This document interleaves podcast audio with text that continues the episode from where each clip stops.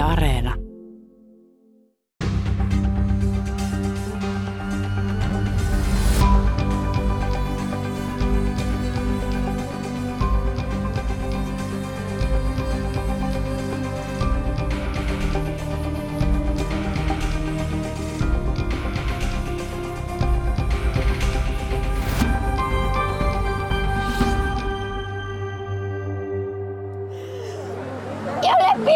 Presidente que me lo entregue, Padre bendito. Me lo agarraron injustamente, Padre bendito. Si gusta, yo les enseño el video de mi esposo, que no les estoy mintiendo. Yo les enseño. Nainen itkee salvadorilaisen vankilan edessä. Tytär lohduttaa. Äiti ja tytär eivät ole yksin. Vankilan edessä on tuhansia äitejä, isoäitejä, nuoria ja vanhoja. Miksi äidit itkevät salvadorilaisen vankilan edessä? Mitä Salvadorissa tapahtuu? Ja mitä Salvadorin vankiloissa tapahtuu? Tämä on Ulkolinjan podcast. Minä olen Pertti Pesonen. Olen nyt Salvadorissa La Esperanza-nimisen vankilan edessä ja tämä näky on kyllä aika surrealistinen suorastaan. Täällä on varmaan tuhansia lähinnä äitejä, puolisoita, jotka haluavat vankilaviranomaisilta tietoa siitä, mitä heidän vangituille pojilleen tai puolisoilleen on tapahtunut. Tietoa ei tule. Täällä on moni, jotka sanovat, että he ovat olleet kuukauden odottaneet mitä tahansa tietoa, mutta mitään ei kuulu. Se tarina, miksi tuolla on nyt niin paljon vankeja, niitä on kai viimeisen laskun mukaan noin 35 000 tässä parin kuukauden aikana vangittu. Juontaa juurensa sellaiseen sisäiseen tai keskinäiseen taistelun tai konfliktiin, mikä per presidentille ja näillä Salvadorin rikollisjengeillä, näillä maroilla on ollut.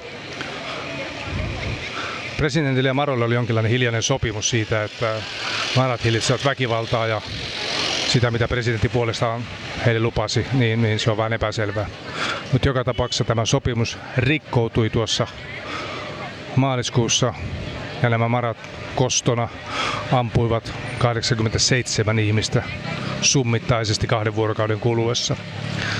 Sen jälkeen tuli poikkeustila, jonka nojalla täällä on rajoitettu kansalaisoikeuksia ja vapauksia. Ja on aloitettu tällainen suuri ratsia näitä jengien jäseniä tai sellaisiksi epäiltyjä vastaan. Täällä on tosiaan pidätetty ja vangittu jo 35 000 ihmistä kahden kuukauden aikana.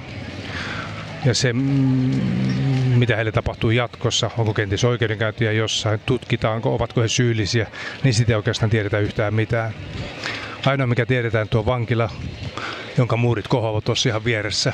Tuossa on korkea betonin puuri, jonka päällä on tuohon rauta-aitaa, jonka päällä on vielä piikkilankaa, niin että se on aivan pakahduksiin täynnä. Siellä on pienissä selleissä on moninkertainen määrä ihmisiä, mitä sinne mahtuu ja mitä he pystyvät. Siellä ei mahduta nukkumaan. Siellä ripustellaan riippumattoja johonkin sellin kattoon, mitä tahansa keino, tai tehdään lakannosta riippumattoja. Kaikkia mahdollisia keinoja yritetään virittää. Ja tämä on todella surrealistinen näky ja hallitus ei ole oikeastaan vastannut mitään näiden tuhansien äitien ja puolisoiden vaatimuksiin. Siellä on täysi hiljaisuus. Ja täällä nämä ihmiset päivin öin odottavat. He nukkuvat tällä kadulla. He syövät, jos saavat jostain ruokaa. Täällä jotain kirkon avustustyöntekijöitä käy tuomassa, mutta se on hyvin niukkaa. Sama tiedetään vankilasta, eli näillä vangeilla on hyvin vähän ruokaa. Ja presidentti on julkisesti sanonut, että häntä ei kiinnosta se, että saavatko nämä vangit ruokaa vai ei. Hänelle tärkeintä on lopettaa Salvadorin jengi-ongelma. Onko tämä se keino, niin se on taas sitten ihan toinen kysymys. Olin vankilan edessä kesäkuussa. Nyt vangittuina on jo yli 50 000 jengiläistä. Tai sellaiseksi epäiltyä tämä ero pitää aina muistaa. Tämä on Salvadorin presidentin Najib Bukelen paras kortti saada suosiota, kun presidentin ajama Bitcoin-projekti ei vedä. Jengit ovat Salvadorissa hyvin vihattuja. Ne tekivät Salvadorista yhden maailman vaarallisimmista paikoista muutama vuosi sitten. Vuonna 2015 Salvadorin murhaluvut olivat maailman pahimpia. Jengeistä tunnetuimpia ja suurimpia ovat niin sanotut marat, on Mara Salvatrucha 18 ja Mara Salvatrucha 13. Nimitys marat tulee ärhäkkäästä vaeltaja muurahaislajista, marabuntasta. Ne ovat tunnettuja siitä, että ne hyökkäävät raivoisasti vihollisensa kimppuun, tai kenen tahansa, joka sattuu tielle. Jengit ovat yhden suuntaisia, niihin voi liittyä, tavat liittyä vaihtelevat niistä myöhemmin. Eron pääsy onnistuu vain yhdellä tavalla. Se tie on uskonto. Salvadorkin on katolinen maa. Jos voi uskottavasti väittää kääntyneensä uskoon Jumalan tielle, niin silloin voi päästä eroon jengeistä. Se pitää näkyä myös käytännössä, köyhien auttamisessa, ylipäätään kirkon piirissä tapahtuvassa työssä. Silloin jengistä irtautuminen vallitsevan käytännön mukaan hyväksytään. Mutta silloinkin entiset jengiläiset kyttävät, onko kääntymys aitoa. Jos kerrankin jää kiinni siitä, miten polttaa tupakkaa tai juo viinaa, niin henki lähtee. Jengikulttuuria tatuointeineen on aika vaikea ymmärtää. Kuvissa saattaa olla vyötäröltä otsaan ihmisiä täynnä tatuointeja.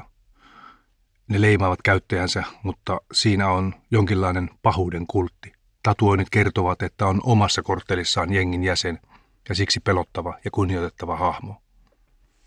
On myös sääntö, jonka mukaan jengin nimen voi tatuoida ihonsa niin monta kertaa, kun on todistettavasti tappanut jonkun. Eli tällaisilla jengiläisillä on kuin rikosrekisteri tatuoituna nahkaan. Sitäkin on hyvin vaikea ymmärtää, mutta ehkä siinä on juuri se, että jengi on ollut se yhteisö, johon kuuluminen, jonka hierarkiassa on ollut tärkeää nousta, ne ovat tärkeämpiä kuin mikään muu. Vaikka se on tiennyt pysyvää stigmaa, leimaa koko loppuelämäksi. Jengien liittymisestä on myös erilaisia tarinoita. Usein niissä on jokin sisäänpääsyriitti, pitää tappaa joku päästäkseen jäseneksi. Yleensä se on joku kilpaileva jengin jäsen tai joku, joka ei ole esimerkiksi maksanut jengin perimää vuokraa. Tämä vuokra, renta, on se sana, mitä jengit käyttävät niistä rahoista, joita he kiristävät.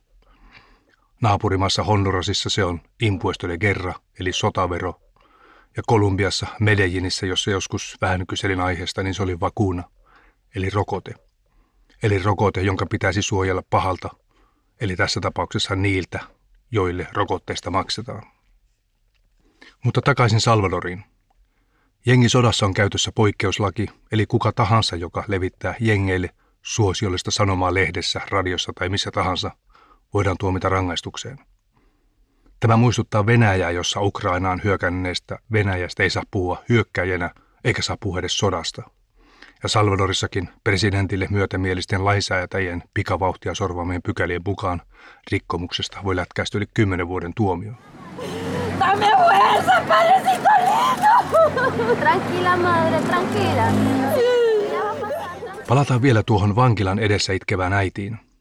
Hetki aiemmin seurasimme, kun hänen poikansa tuotiin vankilasta, vakavasti pahoinpideltynä. Pihalla odotti ambulanssi, viranomaiset, vartijat, kukaan ei kerro mitä vangille äidin pojalle oli tapahtunut. Ihmisoikeusjärjestö Amnesty International kertoi, että kahden ensimmäisen kuukauden aikana 18 vankia on kuollut epäselvissä olosuhteissa. Vankiloista on raportoitu kidutuksista. Jengijahti jatkuu, kansa on tyytyväistä, ihmisoikeusrikoksista ei kysellä. Ja presidentti sementoi valtaansa. Syyskuun 17. päivä Salvadorissa vietettiin itsenäisyyspäivää presidentti antoi samalla suuren ilmoituksen. Es por eso que luego de conversarlo con mi esposa Gabriela y con mi familia, anuncio al pueblo salvadoreño que he decidido correr como candidato a la presidencia de la Presidentti Bukele ilmoitti asettumansa ehdolle myös seuraavissa presidentinvaaleissa. Hän kertoo keskustelleensa asiasta vaimonsa kanssa, ja se riitti muuta keskustelua ei tarvittu. Kutsuvirat hurraavat Heitä ei haittaa se, että Salvadorin perustuslaki yksiselitteisesti kieltää uudelleen valinnan. Najib Bukele on kutsunut itseään maailman kuuleemmaksi diktaattoriksi. Hän hallitsee Salvadorin mediaa, on nimittänyt tuomarit mieleisekseen. Kaikki on valmiina. Seuraamme uuden latinalaisamerikkalaisen diktatuurin syntyä suorassa lähetyksessä.